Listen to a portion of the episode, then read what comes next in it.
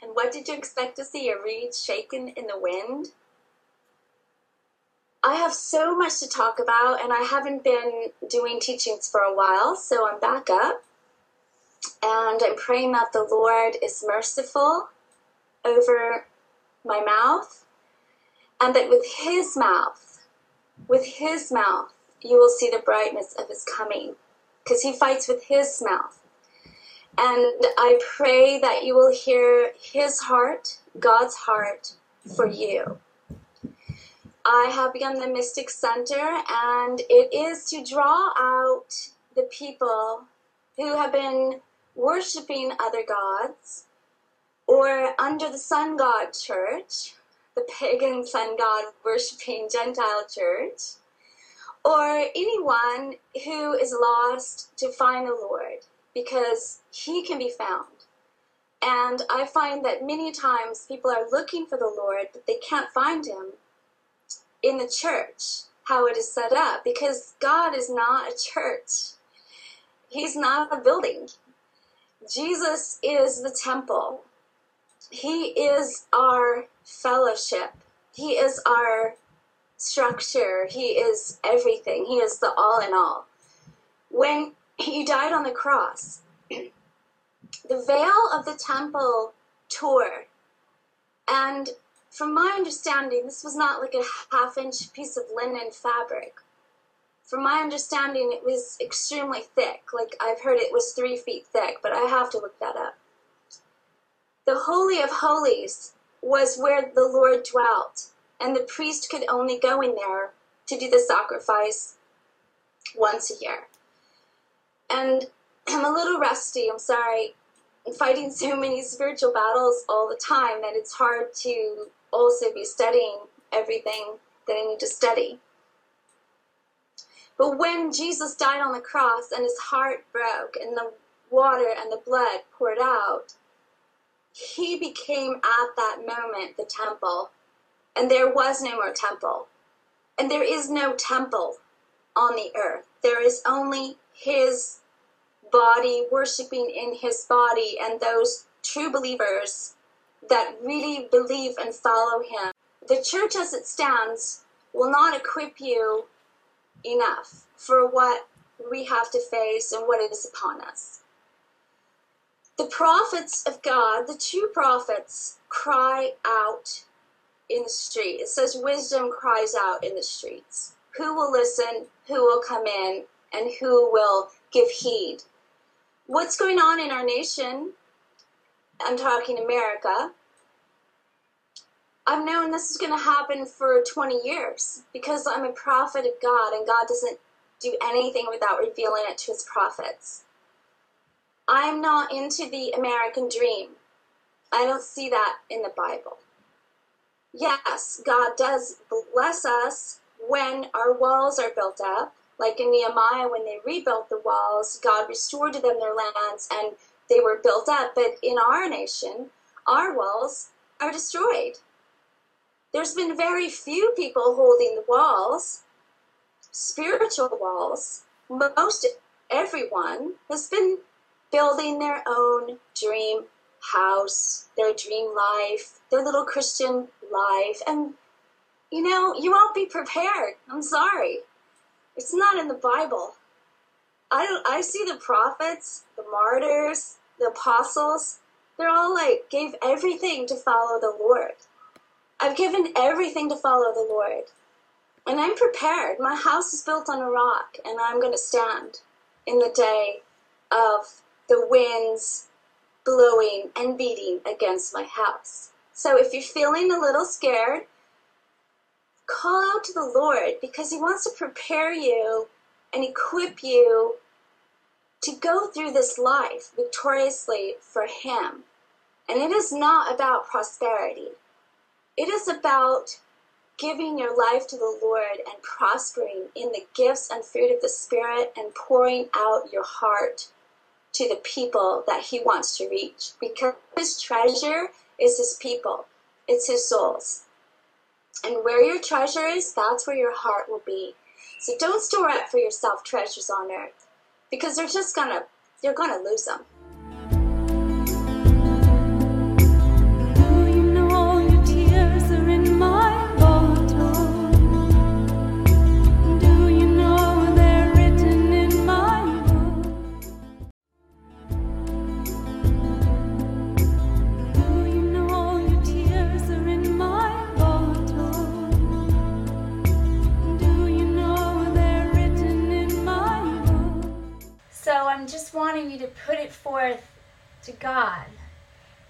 Put it forth in your own mind that perhaps it's absurd. Perhaps we could take it so far that I want to have sex with a zebra. So could you make everybody vote on that? I want to get married to the zebra and I want to have children with the zebra and I want everyone to call it right. In the meantime, my foolish heart would have been dark. I become sicker and sicker and sicker in my own sin, and there isn't any way out except for to call on God and ask Him, Who are you?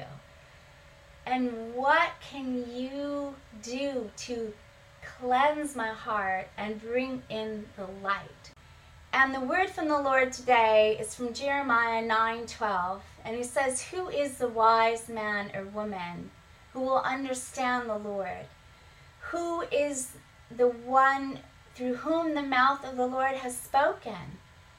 Who follows after his ways? Will everything just be a wilderness and a wasteland? He says that because they have forsaken his law, that he set before them and have not obeyed his voice, that he's given them up to the imaginations of their heart to their own foolish hearts. And in Romans 1, it talks about the foolish heart that becomes dark. And the foolish heart that becomes dark is a heart that is no longer seeking after God. So it's absurd to ask God to bless our sin, our foolish heart, our dark heart, God cannot bless because He's the light of the world. So when His light comes in, all darkness has to flee. So what's absurd to me is the equation we have in our nation that leaves God out, that says, Bless my sin. Bless my sin. I have a mathematical background and it's you do an equation and it equals something. But that is not an equation. That does not equal. God cannot bless your sin. So when a nation's foolish heart becomes dark, they walk after their own ways. He gives them up to have men having lust after men and working those things which are unseemly women giving up natural affection, going towards one another. He gives them up to wickedness, greed, gossip, malice, all kinds of evil things backbiters, haters of God, lovers of evil, disobedient people to God and to parents. And rather than trying to justify our sin, we need to just see how absurd it could really get because we could just keep going with it. I mean, we could have, I want to have sex with an animal. Could you call that right? Um, we're using abortions as birth control. So, how long can we go with that? It's like these things are not pleasing to God. And they're not just not pleasing, they're hurting you. They're killing you. Your sin is causing you to die. It's death. Sin is death. And rather than advocating for our sin and asking God to bless our sin, why don't we just try to find out who He is and ask Him to forgive our sin and cleanse us of our sin? And it doesn't matter how many people vote on it, it doesn't matter how many people think it's right. It doesn't matter if your government says it's right. It's not right if it's not right before God. And the lie is that our foolish hearts become dark and we get so dark that we believe the lie. It says we begin to believe the lie in Romans and we give up the uncorruptible God and we worship the creature more than the creator. We worship each other, we worship idols, we worship what we think, and we want to make what we think into something that God should bless. And if there is a God, which I believe there is, we have to find out who he is and what does he want and what does he bless and what does he want to bless. And I'm talking to all people here. All of our sin hurts us, and all of my sin hurts me, and I continually want to be cleansed from my sin and go before the Lord to be cleansed. So I just want to say that if the equation, if the sum that we're looking for is peace, is joy, is love, is happiness, that we have got to take our sin and ask Jesus to cleanse us from our sin and forgive us from our sin so that we will have peace, love, joy, happiness, eternal life forever. That we can't have the equation of sin, God bless my sin, adds up to absurdity. And it will get darker and darker and darker in your hole of sin until you cry out to the Lord to be saved. Be freed.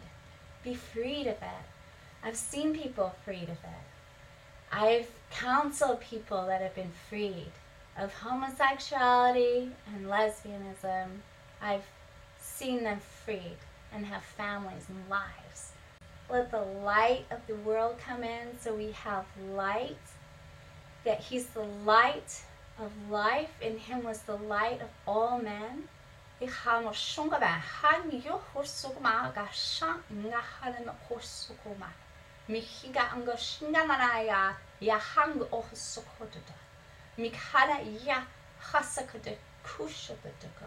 Professing to be wise, we became fools. And I would rather be the foolish thing that confounds the wise, not the other kind of fool. I want to be the fool for the Lord. And I pray that you'd be filled with the Lord and want the Lord so much that you're willing to question and willing to lay down all things that maybe serve to God. In the name of Jesus. And I don't like linking up civil rights with gay and lesbian advocacy. A man or woman, or what color you are, is something that you're born with. The biological lie that is over you if you are gay or lesbian is saying to you that you are born with that, but it is not natural. You were not born with it. And I break that lie in Jesus' name. I break it off of you. It's a perverted spirit. You were probably molested or you had somebody hurt you when you were little. And I've seen it happen. I've heard of it. And I've seen people free. Freed of it. I break it free you now in Jesus' name.